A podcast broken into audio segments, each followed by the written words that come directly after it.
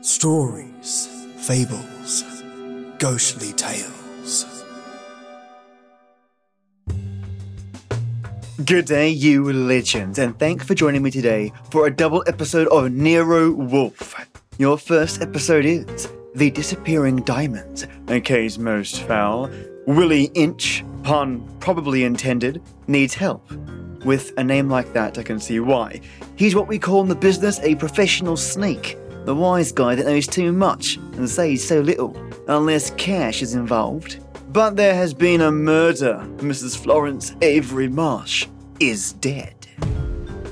And your second episode, The Final Page, involves knowing too much about a murder.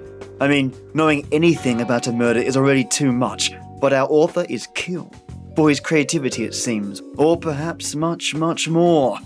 There will be bloodshed, my listeners, and Nero Wolf and Archie are on the case.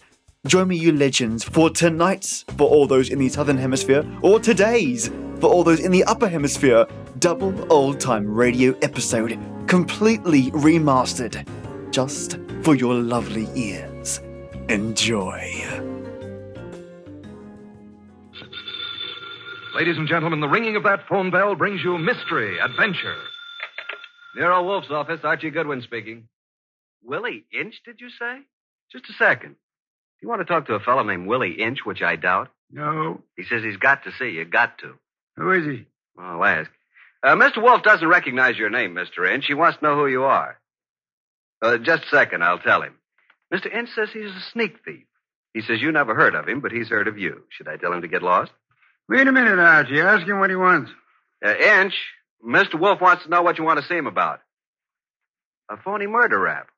Says a phony murder rap. It'd have to be, wouldn't it, Archie? How do you mean? Phony, I mean. Did you ever hear of a sneak thief committing murder if it could possibly be avoided?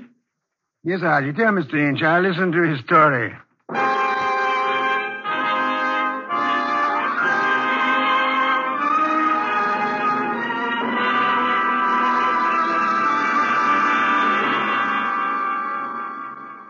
Ladies and gentlemen, it's that renowned genius who is the bulkiest, balkiest, most ponderous, and most brilliant detective in the world. Yes, none other than that chairborne mass of unpredictable intellect, Nero Wolf, created by Rex Stout and brought to you in the new series of adventures over this NBC network in the person of Mr. Sidney Greenstreet.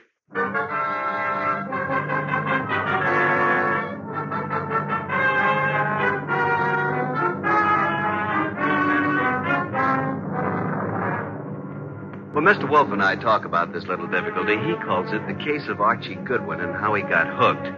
However, I call it the case of the disappearing diamonds. I prefer my title. He prefers his.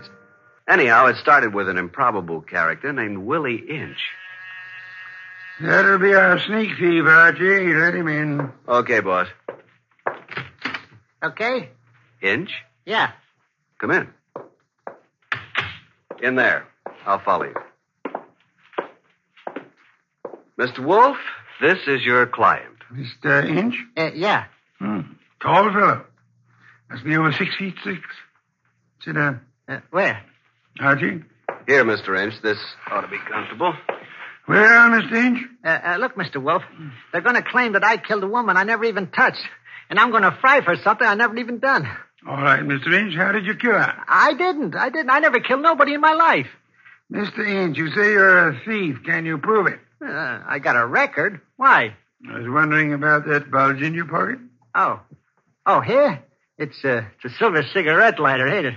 I guess it sort of dropped into my pocket as I was going by. Y- You see, you see the way it happened. Never mind, Mr. Inch.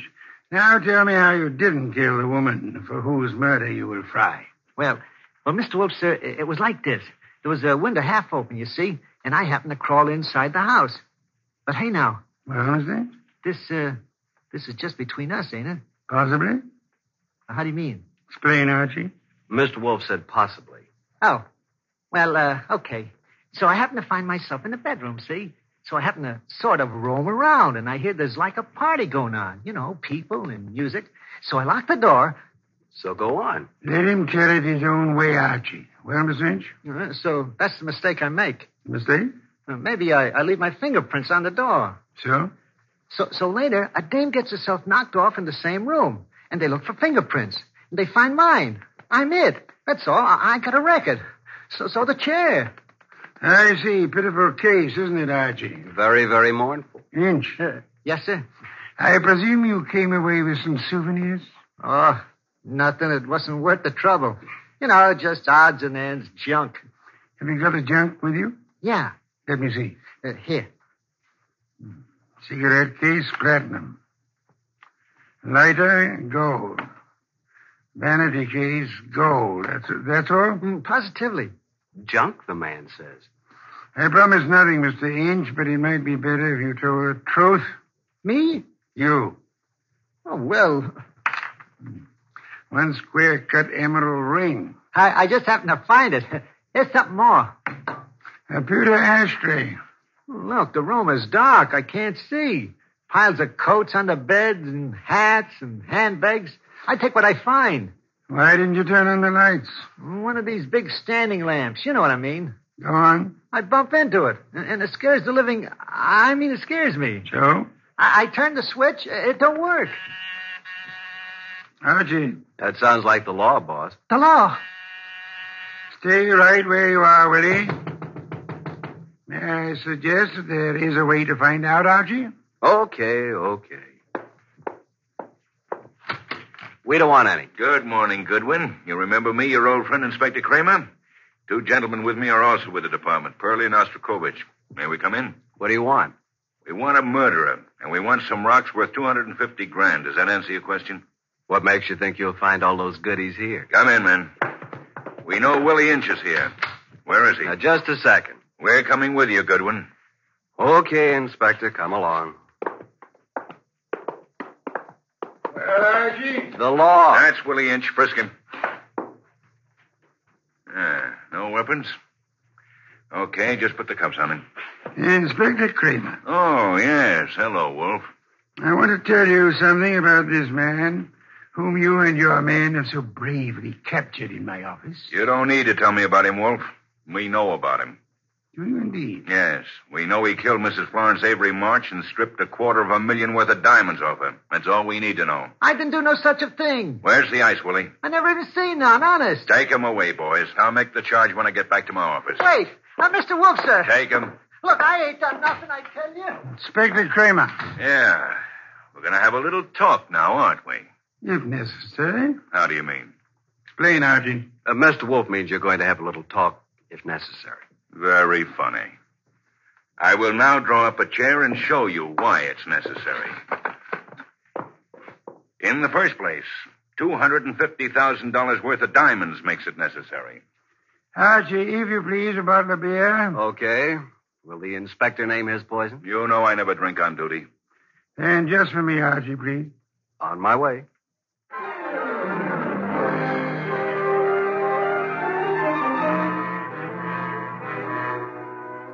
While I opened a bottle of imported beer, it occurred to me that I had something to be grateful for.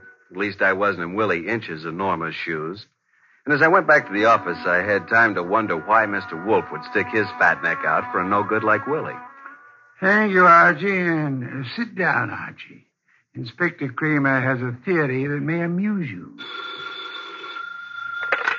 Nero Wolf's office. It's for you, Inspector. Hello, Kramer. Yeah? A gold cigarette holder? That's all? Okay. Inspector, do you realize that you have already taken a great deal of my time? Archie, Ah, Yes, Inspector? the great Mr. Wolf just said I had a theory that might amuse you. Would you care to hear it? I can hardly wait. Okay. My theory is that both Wolf and you are receivers of stolen property and possibly guilty of murder conspiracy. So far, you got me in stitches. Willie Inch, with a record as long as your arm, robs the home of Mrs. Florence Avery Marsh. He strangles her with a silk scarf, takes the diamond she's wearing, grabs everything else that's lying around, and then what? Is it a question? I'll tell you what.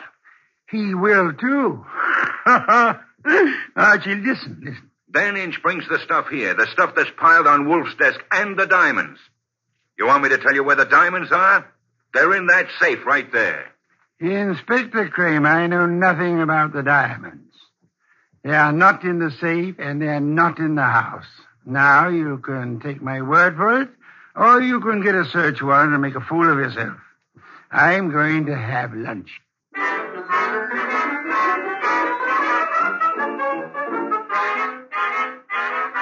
By two o'clock, the newspapers were full of the murder of Mrs. Florence Avery March.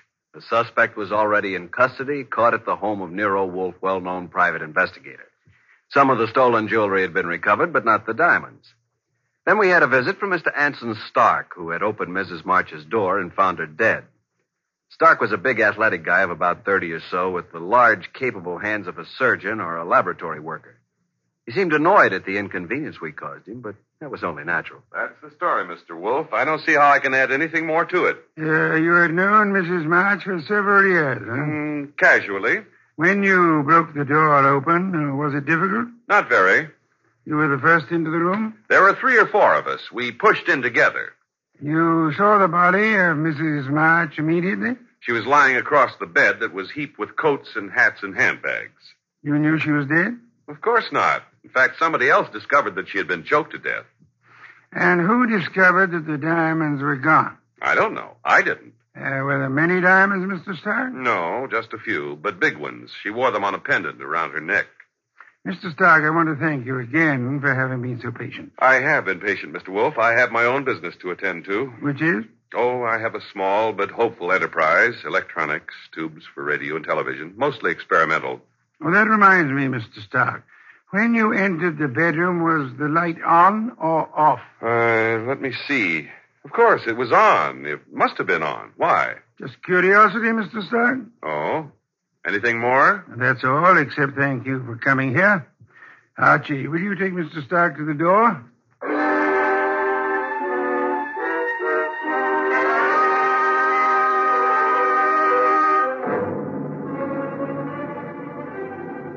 Mr. Stark departed like a man who'd been delayed by a petty annoyance. A few minutes later, the door buzzed, and I went, expecting anything. Anything but what was standing on the threshold when I opened up. A honey blonde. Or, to put it another way, a blonde honey. I said hello. No, more like hello. Are you Mr. Wolf? Uh, I'm his assistant, Archie Goodwin, and what can we do for you? Well, I'm Valerie Ladd. And I'm Archie Goodwin. Or did I tell you that? Well, that's exactly where I came in. Well, I mean, where I thought you were going to ask me to come in. Oh, come in, come in. I'm sorry. Well, is he is he here? Wolf? Mhm. Uh, does he know you? No, Is he expecting you? no. I see. Of course you don't see, do you? Well, uh, this is it, Mr. Gooden. I'm a writer. Well, I may not look like it, but that's what I am, and I want to do um, a profile, a character study of Mr. Wolf for a magazine. Oh. Well, what's wrong? Well, you see, there's a writer named Rex Stout. Oh, I know he's written a lot about Nero Wolf, but well, can't I write about him too? I don't know if he's going to like it, but you can't be shot for trying. Come on. Mr. Wolf, this is Valerie Ladd. Pardon me for not rising, Miss Laird. It is not impolite. It is merely impracticable. Miss Ladd wants to write about you for magazine. Please, Mr. Wolf. Nonsense. Mr. Wolf, if I could just spend a few hours with you, that would be enough. Would it indeed? Oh, yes. Have you written much, Miss Laird? Oh, Reams. You know, uh, the habits of writers interest me. The habits. Yeah, the writing habits, for instance. Do you use a pen or a pencil? Do you dictate, or like most writers, do you do your own typing? Mr. Wolf, if you knew the hours and days and, and years that I've pounded a typewriter. Of course. Archie, Yes, sir? why don't you take Miss Laird up and show her the orchids?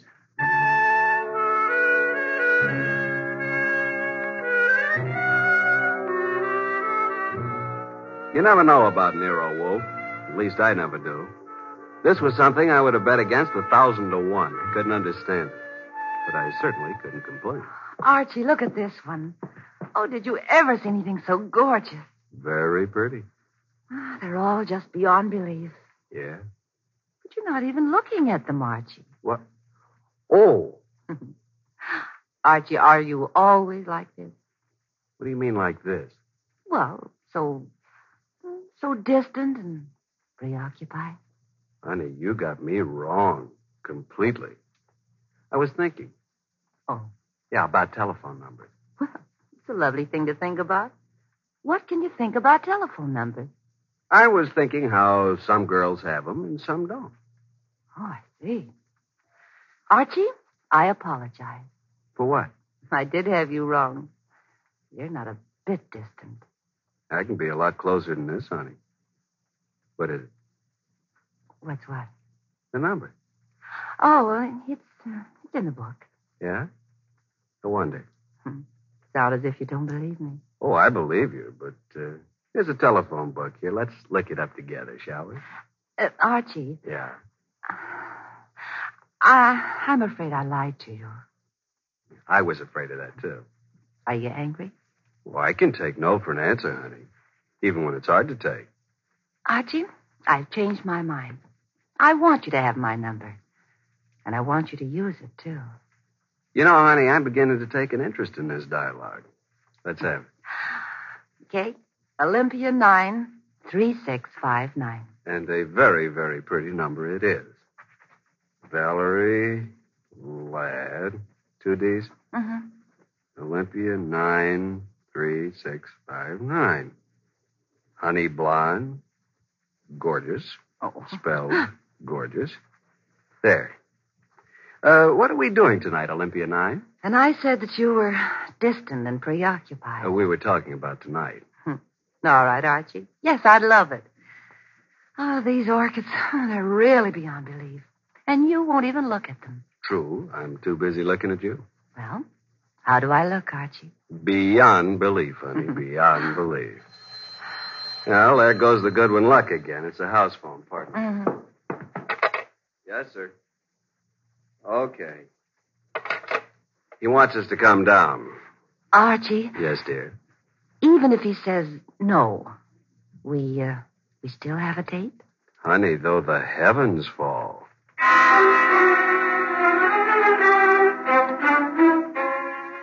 When we entered the office, Mr. Wolf was frowning over a sheet of letter paper in his hand. He looked up and tossed the paper to me. That is a peculiar thing, Archie. The sheet of letter paper just arrived. Since Miss Ladd is interested in detection, show it to her. Thank you. Well, well some sort of code, isn't it? Q W E R T Y U I O P. That's all. What do you suppose it means? You're kidding. Archie, Oh. What? Did I say something wrong? No, no, no, no. Miss Ladd, I'm sorry, but I'm afraid I haven't time for an interview just now. Goodbye, Miss Ladd. Oh, but Mr. Wolf. Goodbye, Archie. Say goodbye to Mr. Wolf and let's go, honey. Goodbye. That's the way things can be around here. Well, here's the door, and shall we, uh, shall we pause for station identification?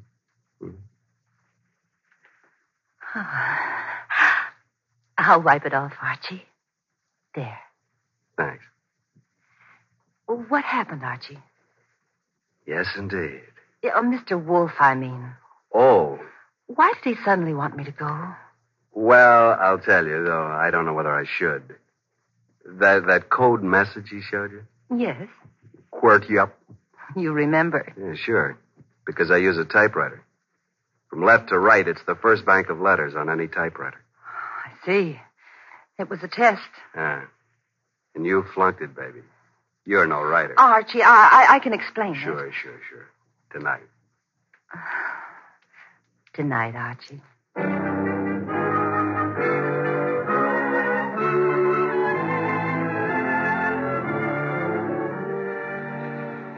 You do believe me, don't you, Archie? Oh, of course, baby, of course. Well, it's just that I was there at the party, I mean, when, when poor Florence was murdered. Then I read in the paper about, well, how they caught the man at Nero Wolf's. And I always wanted to be a writer, so I thought if I could get an exclusive interview and, well, that would be a good way to start my career, wouldn't it? Yes, yes, it would. Uh, pardon me a second, will you, Valerie? I gotta make a phone call. There's a booth. It'll only take a minute or two.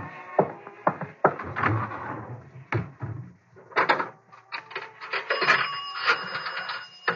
Wolf speaking. Archie, I'm at the Riviera with Valerie Ladd. I'm happy for you, Archie. I will remind you that I have not seen you since Valerie left the house I was otherwise occupied, Archie, with Orchid. with orchids. What do you want, Archie? Look, with that typewriter gag, you practically told me she was a phony, didn't you? Of course, of course. Just for the record, how did you know? Have you looked at her fingernails? She never touched a typewriter in her life. I wanted to be sure. Okay, now, now do you want me to tell you something? You mean that your charming companion Valerie was at the party when Mrs. March was murdered? How did you know that? Simple, Archie. I got a list of the guests from Inspector Kramer. Among them was the name of Valerie Ladway. Simple? Ladway. Lad. Yeah, sure. Okay, what am I supposed to do about it? Just hang on, Archie. Just hang on.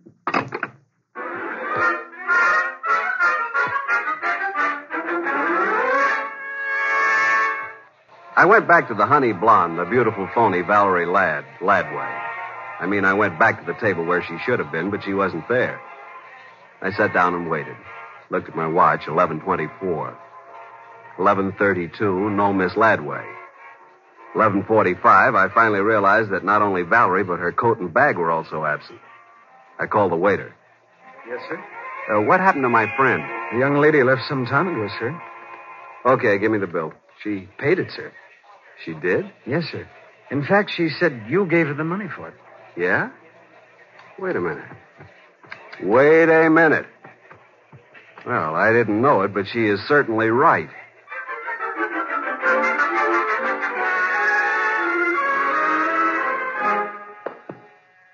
Oh, oh. my.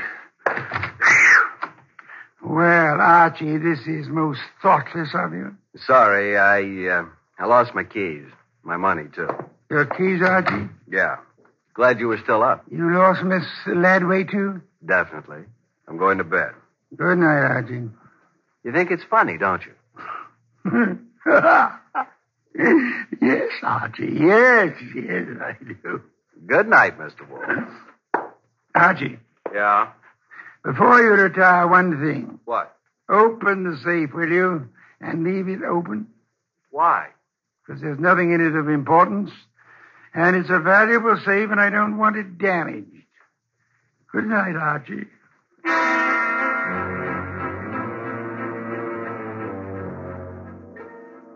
At about two o'clock in the morning, I thought I heard a noise. I got up, put on the rest of my pajamas, picked up my gun, and went down to the office. The man had his head in the safe, and everything was scattered all over. I stepped inside the door. Put your hands behind your back and stand up. Okay. Now, just what are you after, Bob?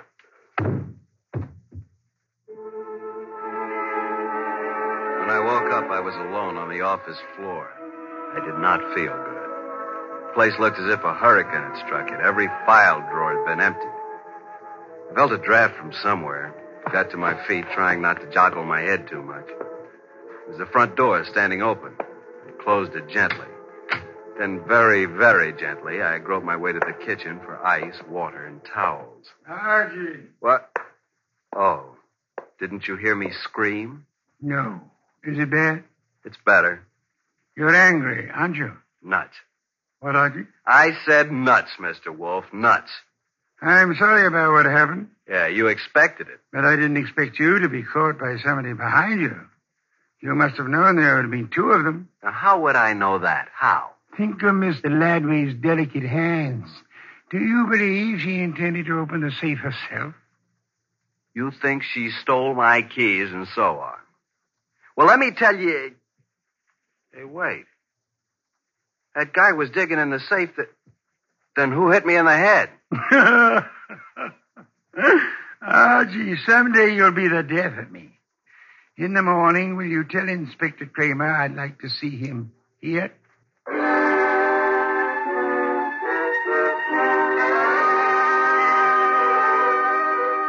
Fuming and protesting, Kramer arrived about 1.30. When I let him into the office, Mr. Wolf was gazing thoughtfully at the ground floor plan of the house of the late Mrs. Florence Avery March.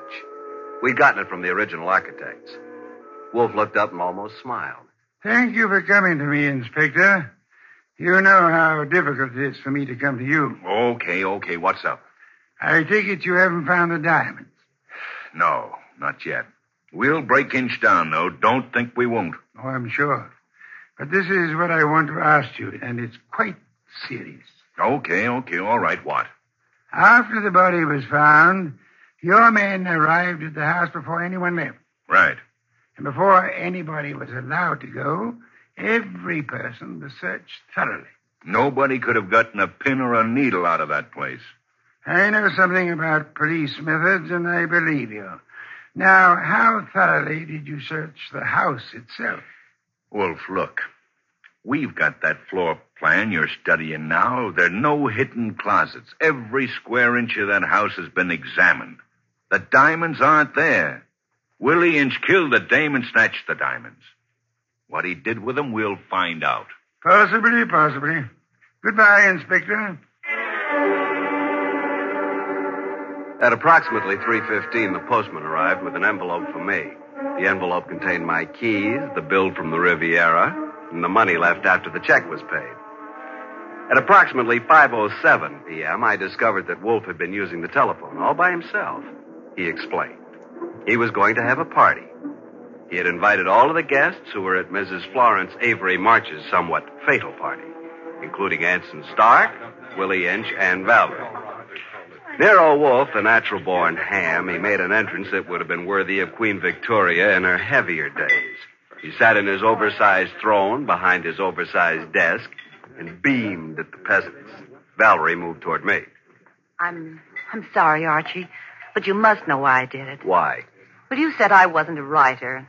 I wanted to prove that you weren't a detective. Did you take the stuff while we were dancing? I could have, couldn't I? You could have bumped me on the head last night, too, couldn't you? Oh, Archie. Let it go. It was humiliating, though. Ladies and gentlemen, I'm sure you realize the purpose of this party.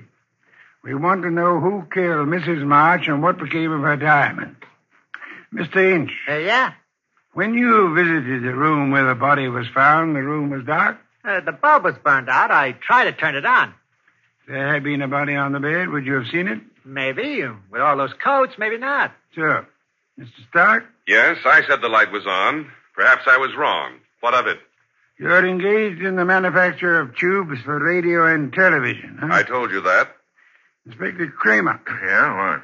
a light bulb was found in the wastebasket in the room where Mrs. March died. Yeah.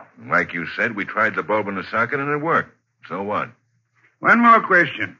Does anybody remember whether Mr. Stark was carrying a bundle or a package under his arm when he arrived at Mrs. March's party? Oh, I do, Mr. Wolf.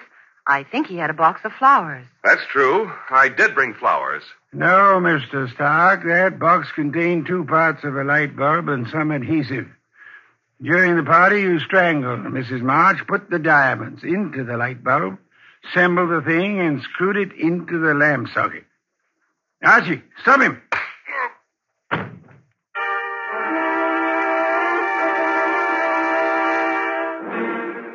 Really, Archie, it was quite simple. Light bulbs are only a stem glass bowl and a brass sheath. Yet nobody, including the police, would think of looking inside one. Mr. Stark could come back and collect his treasure any time after the excitement had died down. What's the matter, Archie? I got a headache. Valerie Ladd. Ladby. Olga.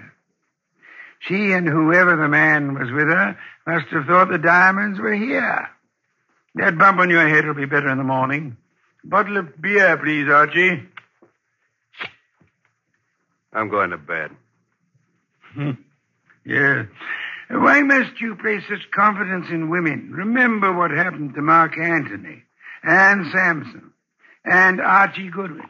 Good night, Archie.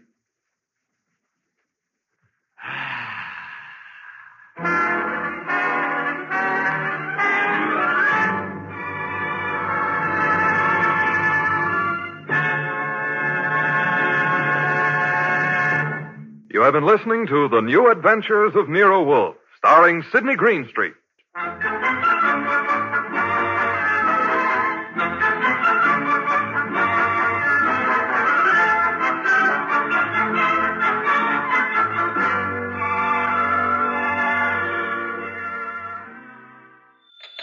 Nero Wolf's office, Archie Goodwin speaking. What? Oh, Fritz. Yeah, I thought it was the outside line. Yeah? Yes, thanks. I'll be right down, Fritz. Boss, Mr. Wolf, will you please hurry? You're well aware that it will avail you nothing to hurry me. Why, Mr. Ware, be in such a rush today? But the car, it's downstairs waiting. Fritz is all ready. Let him wait.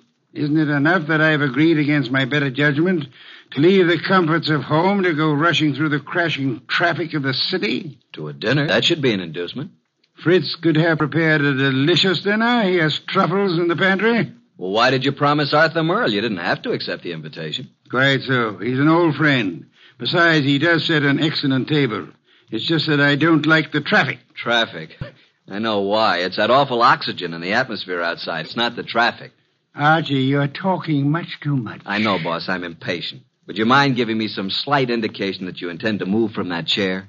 Just as soon as I finish this beer. Sure you wouldn't care for half a dozen sandwiches before we go to dinner? If we were going anywhere other than to Arthur Merle's, I'd agree with you.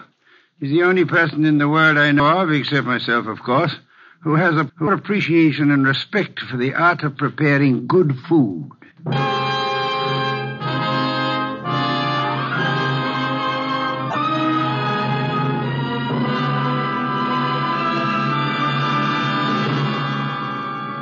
Ladies and gentlemen, it's that renowned genius who is the bulkiest, balkiest, most ponderous, and most brilliant detective in the world. Yes, none other than that chairborne mass of unpredictable intellect, Nero Wolfe, created by Rex Stout and brought to you in a new series of adventures over this NBC network in the person of Mr. Sidney Greenstreet.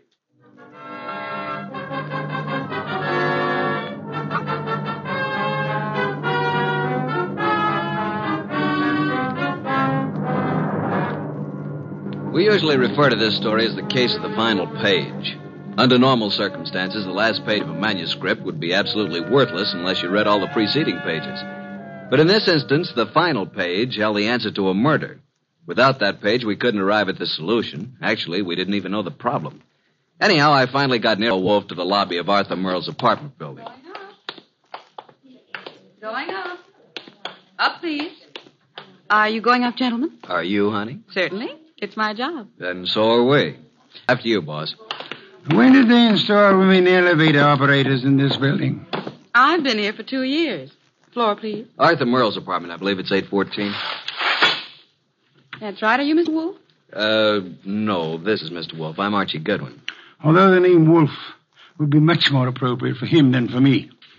How did you know he was Mr. Wolf? Mr. Merle came in half an hour ago. He mentioned that he was expecting you. You see, Archie, you rush me unnecessarily. We practically preceded him here, and we'll probably have to wait interminably for dinner. I just hate to be late. Arthur Merrill has never been on time in his life. He's no more punctual than any other writer. He's never been known to meet a deadline on time. This is your floor, gentlemen. Arthur Merle is just down the hall to the right, 814. Uh, thank you. And uh, by the way, I want to compliment you on your congenial attitude, miss. I'll speak to the management. Oh, thank you, sir. Decent of you. Uh, what's your name, huh? Women are usurping everything. Really costs to live here. Merle's really in the chips. Every book he writes sells a million copies. Well, the last time we had dinner with Arthur Merle? I do, delicious. Mountain Quail shot them himself. Yeah, he's quite a marksman. Archie, such proficiency as Arthur Merle displayed in hunting is evidence of a wasted life. Sure, he probably never made over $500,000 a year in his whole life. Well, ring again. Don't just stand there. Surely he's expecting us. The elevator operator said he was. Yeah, she seemed quite well informed. If I were a judge of women, which I am not, I'd say she has a line on every male in the building. She can get a line on me anytime she wants. Archie, your insatiable interest in the female seems sometimes to border on the psychopathic. You know a more pleasant way to go crazy? Phooey. It's strange. There's a light on in there. I can see it under the door. Shall I try the door? So, Archie, Thank you. hmm, unlocked. Well, at least we can get in. He may be in the bedroom. Probably in the kitchen. I'll just sit here. Uh, I must forego the comforts of my own home. I certainly intend to avail myself of the comforts of Arthur Merle's. Hmm. Very much overdecorated. You wouldn't like heaven unless they had orchids and beer. Hmm. Not a chair in the place worthy of the name. Well, I'll try that, Devan, while you have a look around. For what? Ah, the Merle, of course. Suppose you have a look in the study. Maybe writing. Have a look, my boy. I am exhausted and thirsty. See if he has any. Boss. vi- Boss! Good heavens, Archie, don't shout. Uh, ah, I'm coming. It's Arthur Merle. Look, slumped over his desk, a knife in his back. Yeah. He's quite dead.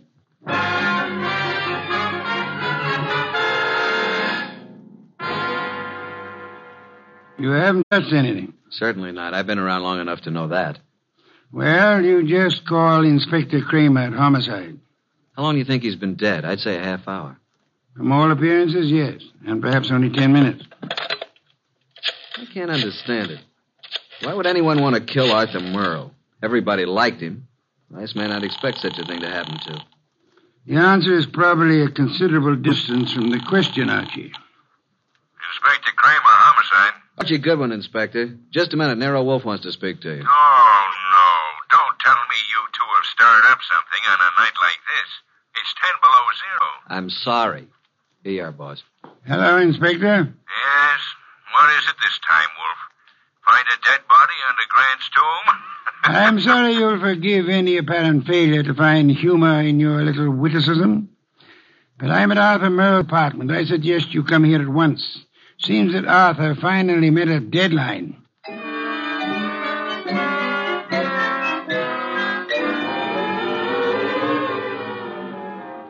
So you just walked in here and found Merle dead, huh? We were invited here for dinner. Anyone else around when you got here? No? You see anyone, Goodwin? Only the elevator operator who brought us up. Well, Mr. Wolf, since you were in on the ground floor, maybe you've got some ideas. Sorry, Inspector. Had I been able to solve the crime so soon, I would have advised you, Inspector. yeah. Well, it's obviously murder. Obviously. You knew him well? Quite well. Ever know of his being in any trouble? No? Everybody liked him. Arthur Merle, I felt, didn't have an enemy in the world. Hmm, Is that so? I don't think anybody pulled this as a little friendly gesture. Don't jump to conclusions, Inspector. That this murder was committed necessarily by an enemy of Merle's. Meaning? It could have been an absolute stranger, A woman? or a burglar, or a madman, or a crank, or. As far as we know, it could have been anybody in the city, Inspector. Arthur's been dead nearly an hour. And an hour ago, I was in my own home, sitting comfortably in my own big easy chair, drinking a delectable glass of beer. Someone at the door, Archie. Yeah, just a minute. I'll answer that. Mr. Merle? No. Uh, well, is Mr. Merle here? Yes, he's here, but he's not seeing anyone. Well, he's expecting me. I'm from the Serve Right Catering Company, ready to serve for four here tonight. The dinner has been canceled. Oh, but it's been ordered. Breast of guinea hen, cooked in wine and cloves, delicious. It's prepared and waiting. I'm afraid that I must insist on seeing Mr. Merle. Mr. Merle has been murdered. Well, I'm afraid I must. Uh, murdered? Well, oh, my goodness, but. Well, in that case, I. Yes, good evening. Don't you think you might have taken a bit more time with the fellow, Inspector? Why? You might at least have let him serve the dinner. Guinea hen, wine, and cloves sounded positively Mm-hmm. delectably. Look, I've had dinner. I'm afraid you're too busy, Inspector. So busy that you've just passed up an extremely interesting bit of information. What are you talking about, Wolf? He said he was to serve dinner for four. Well, Arthur Merle, Archie, and myself are only three. well, who else was supposed to be here? A fourth guest who either hasn't arrived yet or who arrived earlier and left. Oh, I see what you mean, Wolf. Good. In that case, I'll leave you to pursue your deductions from that premise. Archie, will you please stay with the inspector and be of any help that you can? As for myself, I'm going back to my own home, which I should never have left in the first place.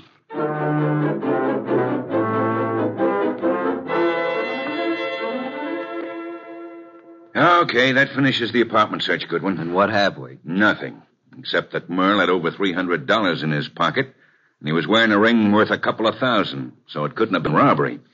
And I don't think it was premeditated murder, Why not? the weapon. Obviously, if someone had planned on killing Merle, he'd have prepared it better. Used a better weapon than a blunt paper knife.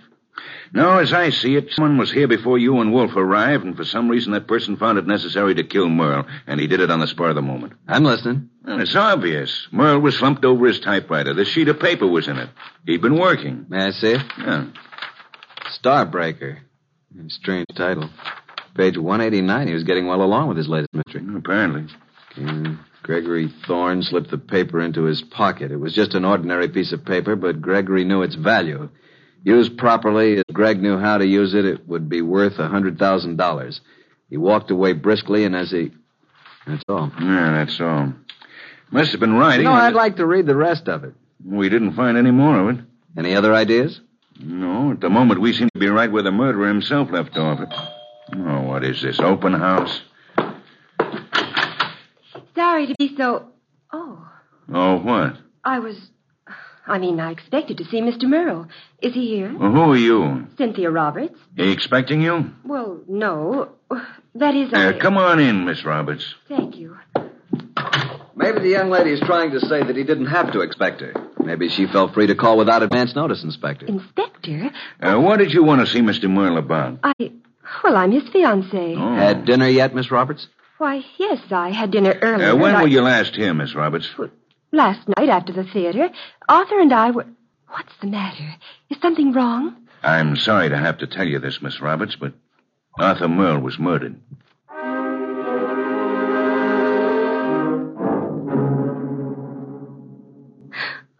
And you say you hadn't talked to Mr. Merle all evening. Is that right, Miss Roberts? Yes, that's right. You didn't have a date with him tonight? Oh, no. Then why did you come here? I told you we were engaged. I just came by, that's all. I see. Any more questions, Inspector? Yeah, none for the present. How about you, Goodwin? Nope. But maybe Wolf. Yes, I guess under the circumstances, we can't very well leave him out. Go ahead. Oh, Arthur, I just can't believe it. Why would anyone want to kill him? That, Miss Roberts, is a question we'd all like to know the answer to. Yeah, Wolf speaking. Archie, boss, I'm still at Merle's. We haven't found out anything new except that Arthur's fiancee dropped in a few minutes ago. Did she know anything of interest? I don't think so. What does the inspector plan to do about it? Uh, Just a minute. He wants to know what you're going to do with her. Well, hold her, of course. He's going to hold her. Let me speak to him. Okay. He wants to talk to you, Inspector. All right. Hello. Inspector, I suggest you let the young lady go. Are you crazy? I haven't got enough suspects in this deal to be letting the hottest one go free. You can't consider her a suspect simply because she knew Arthur. Now, see here, Wolf. Ah. If you go around arresting people at random, you'll certainly be tipping your hand to the real murderer, admitting that you don't have a real clue to go on. And just what do you suggest? Find a motive, Inspector. Find a motive. Then, if you stumble on a suspect, you'll have some basis for making an arrest. At the moment, I suggest that you let the girl go and tell Archie to stop wasting his time down there and come home at once.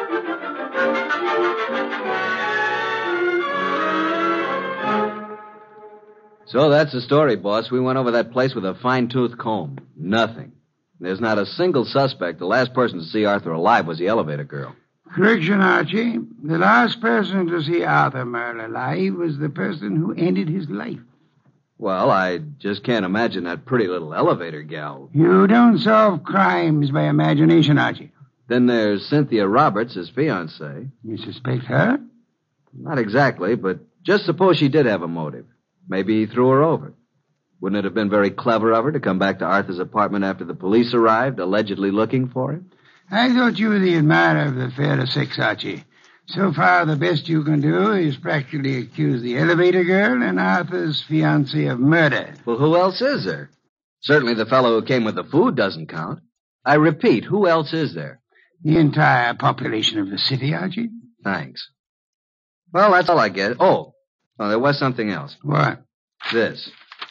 Page 189 of what appears to be Arthur's latest novel was in his typewriter. As you can see, he just started the page. Hmm, Starbreaker. Hmm.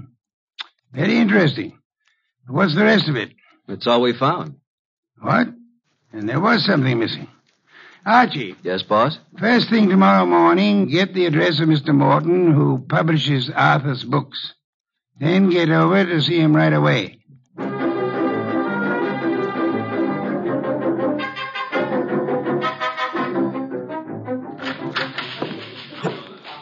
Uh, yes, may I help you? I'd like to see Mr. Morton. Uh, did you have an appointment? Tell him I'm from homicide. Uh, how? Oh, yes, sir. Yes? Uh, Mr. Morton, I know you have someone with you, but uh, there's a gentleman here from the Homicide Bureau. He wants to see you. Uh-huh. Tell him I work for Nero Wolf. My name's Goodwin. His name is Goodwin. Send him in. Yes, thank you. You may go right in, sir. The large door to your right. Thanks. Come in, Mr. Goodwin. Come in. I understand you're from homicide. Not exactly. I'm Nero Wolf's assistant. We're working with Inspector Kramer. And what can I do for you? You've heard about Arthur Merle. Yes, I received the word when I came in this morning. It was a great shock. Oh, excuse me, Mr. Goodwin. This gentleman is Henry Childs. How do you do, Mr. Childs? Glad to meet you, Mr. Goodwin. You're with Nero Wolf? I'm his, well, his assistant, Man Friday. Mr. and- Childs is a publicity agent. He handled all publicity for Arthur Merle. I've not only lost an excellent client, but a very good friend. You know Mr. Merle? Yes, I'd met him a number of times with Mr. Wolf. Yes, indeed. Arthur Merle was a great writer and a fine citizen. He'll be missed by millions. Mr. Goodwin, when was the murder discovered? Last night, shortly before dinner. Well, what do the police, I mean, what do you think the motive was? Don't know as yet, Mr. Childs. A little early for that. Well, it's certainly a shame. I, uh, I wanted to ask you a few questions, Mr. Morton. I hope you don't mind, Mr. Childs. Oh, no, no, not at all. I was about to leave. I'll run along now, Mr. Morton. Uh, see you again soon, Mr. Childs. Good morning, gentlemen. Well, Mr. Goodwin? You did a lot of business with Mr. Merle, Mr. Morton. I published every one of his novels for the past eight years. And you intended to publish his new one, the one he was working on? Yes, we had a contract. The usual agreement between you. Naturally, although I didn't know the story, I was always sure that if Arthur wrote it, it was good. Mr. Merle's name on a novel was a guarantee that it would sell a million copies. You don't know what this last one was about. Haven't the faintest idea. We relied completely on Arthur's judgment. Not even any carbon copies. Huh? Not that I know of. Why? When Mr. Merle was killed, the only thing missing from his apartment was the novel. The novel. The first 188 pages, all we found of it were a few lines of page 189 in his typewriter. He must have been working on it when the murderer stabbed him. The rest of it's gone. You mean, Goodwin, the, the novel's gone? Oh, this will cost me a million dollars. Well, it cost Arthur Merle his life. Arthur Merle dead and his novel gone. I can hardly believe it. Well, thank you, Mr. Morton. Oh, I hope I've been of some help, although I I'm don't sorry quite see- you haven't. But we may call on you again. Before it's over, you may be a great help.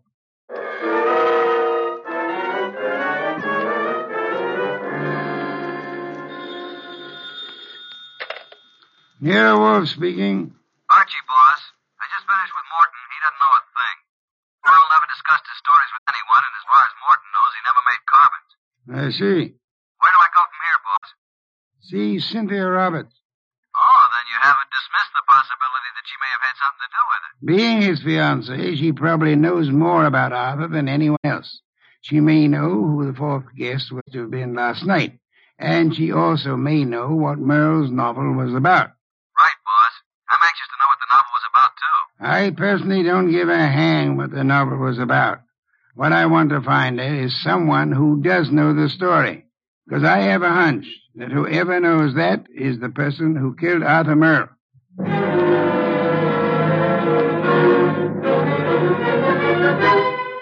Miss Roberts, I know you want to help us find out who killed Arthur. Oh, yes, of course. I'll do anything. Nero Wolf and I were invited to have dinner with Arthur Merle last night. Well, I knew he was having friends in for dinner, but I didn't know who they were. Oh, I'm sorry. I hoped you'd know whom he invited. No, he didn't tell me. Miss Roberts, we have reason to believe that there was to have been a fourth person there last night. A fourth? The caterer came to deliver dinner for four. Now, the fourth party never did show up, or else came earlier and left after Arthur was killed. You mean someone Arthur invited to dinner might have killed him? Maybe. Oh, there's no one that I can think of who bore any ill will toward Arthur. We're I- convinced that this was done on the spur of the moment. Unpremeditated murder. Arthur Merle suddenly became a threat to someone. Now we've got to find out what the threat was and who was threatened. We'd hoped you could help. I'm sorry. Did he ever discuss his new novel with you? Oh, no, he never talked about his stories until he'd finished them. So his latest mystery contains the answer to an even greater mystery. Unless we find the first, they'll both go unanswered.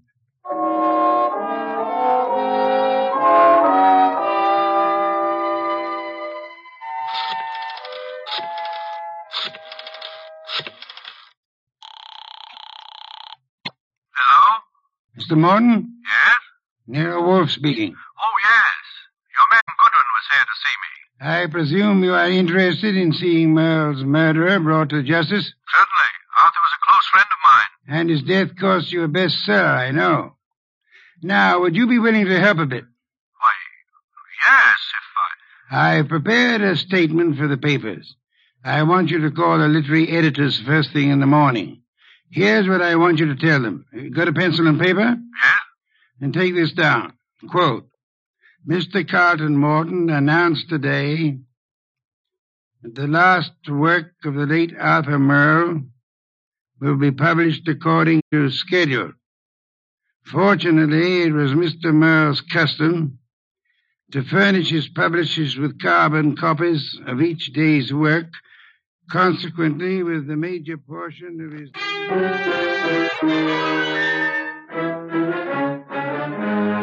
Boss! Boss! Good heaven, Archie, please don't be so loud. Look here. In this morning's paper, why, that rat, he lied to me. That, that. What on earth are you talking about? That publisher, Morton, he said he didn't have copies of Merle's manuscript, that he didn't know what it was about. And, li- and listen to this.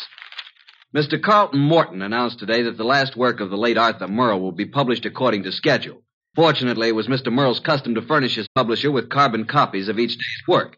Consequently, with a major portion of his latest work, Starbreaker, in the hands of his publisher, together with a complete synopsis, including the denouement, it will be possible for a ghostwriter to complete the novel.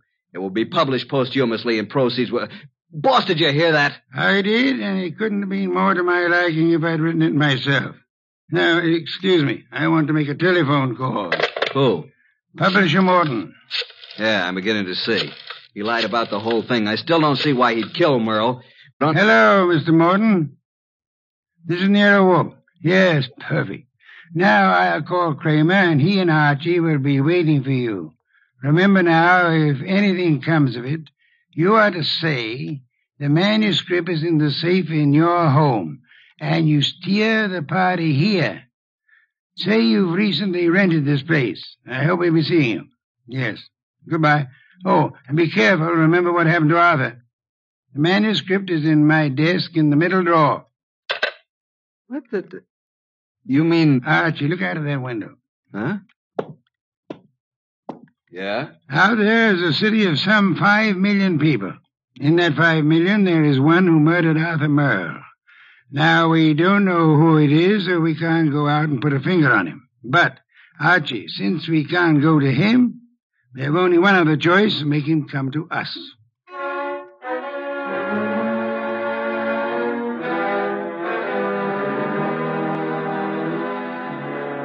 Will you tell me why we're sitting here in the dark in Wolf's office? Yes, Inspector Kramer, Mr. Wolf promised us a caller. Mr. Morton is to pretend that he's rented this place recently. Well, who's the caller? Can't tell you until he or she gets here. You seem certain he'll come. I'm quite certain. I'm just hopeful. You trying to tell me that Morton killed Merle? You're almost as dense as Archie was. No, Morton didn't do it. Unless Mr. Wolf is very wrong, which is doubtful, before the night is over, Morton will know who did. And it won't be long until we know, too. Uh, you should get on a quiz program. You're so good at guessing games. Listen. Yeah, someone's coming. Brilliant deduction, my dear Creamer. I hope there are two of them. Inspector, behind these drapes. Quick! I'll get behind the screen. All right, Mr. Morton. So far, you've been very cooperative. Just keep it up. I have no intention of doing otherwise. Your gun has me completely convinced, Mr. Child. Get the manuscript. Yes, just a moment. It's in my desk. Wait a minute. I thought you said it was in the safe. A mistake, Mr. Childs. I don't have a safe. Shall I get the manuscript? Yes, but no tricks. You be careful. I'm being exceedingly careful, Mr. Childs.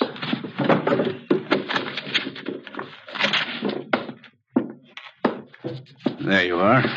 Hmm. Starbreaker by Arthur Merle. Yes, this is it. Thank you, Mr. Morton. Now, I trust that's all you want of me. I'm sorry. I wish that were true. Unfortunately, you see, it's not the actual novel that I want. Oh? My interest in this copy is the same as it was in the original. And that is? That no one should ever learn the content. I take it you know what it's about, then. Yes. You see, Mr. Merle made the mistake of telling me when I called a bit early at his apartment for dinner last. Story must be kept secret. Why? Most of you people in the publishing business know me as a public relations and publicity agent for several prominent writers. Yes? Actually, I've been as successful as I might in this business. Because a few years ago, I stumbled onto a very neat and foolproof method of blackmail. Unfortunately, Arthur Merle thought of the same thing and based this story on it. If it got out, I'd be exposed and sent to prison. So you can see why I had to stop it, why I had to kill Arthur, and why. Now I'll have to kill you, too. Oh, child, for heaven's sake. The contents of these pages condemn me. You know what's in them.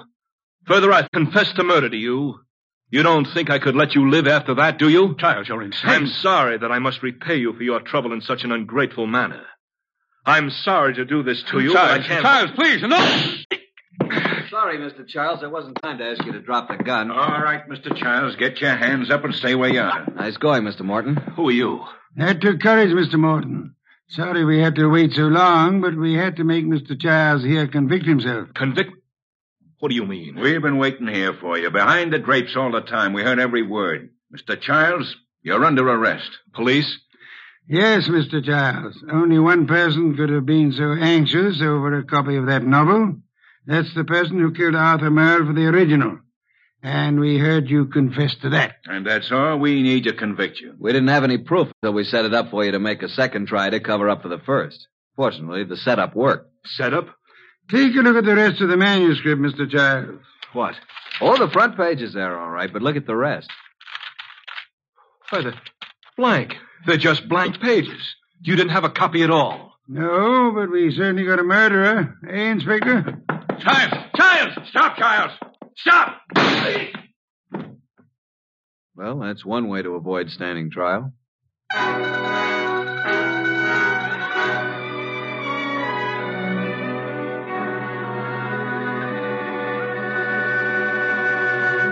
Well, Archie, I'm glad you and Kramer got Charles. Some beer, please. That was a clever scheme, boss, making him think there was a copy.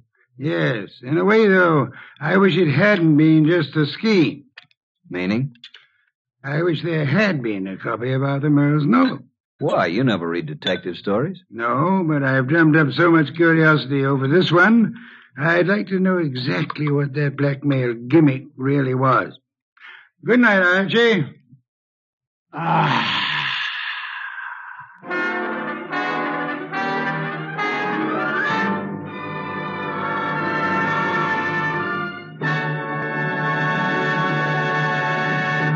You have been listening to The New Adventures of Nero Wolf, starring Sidney Green.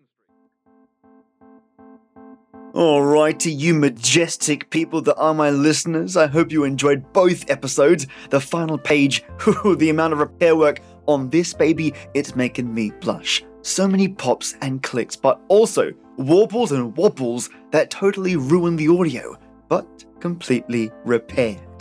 So, you lovelies were able to keep your eardrums completely intact. I hope you enjoyed it, mates.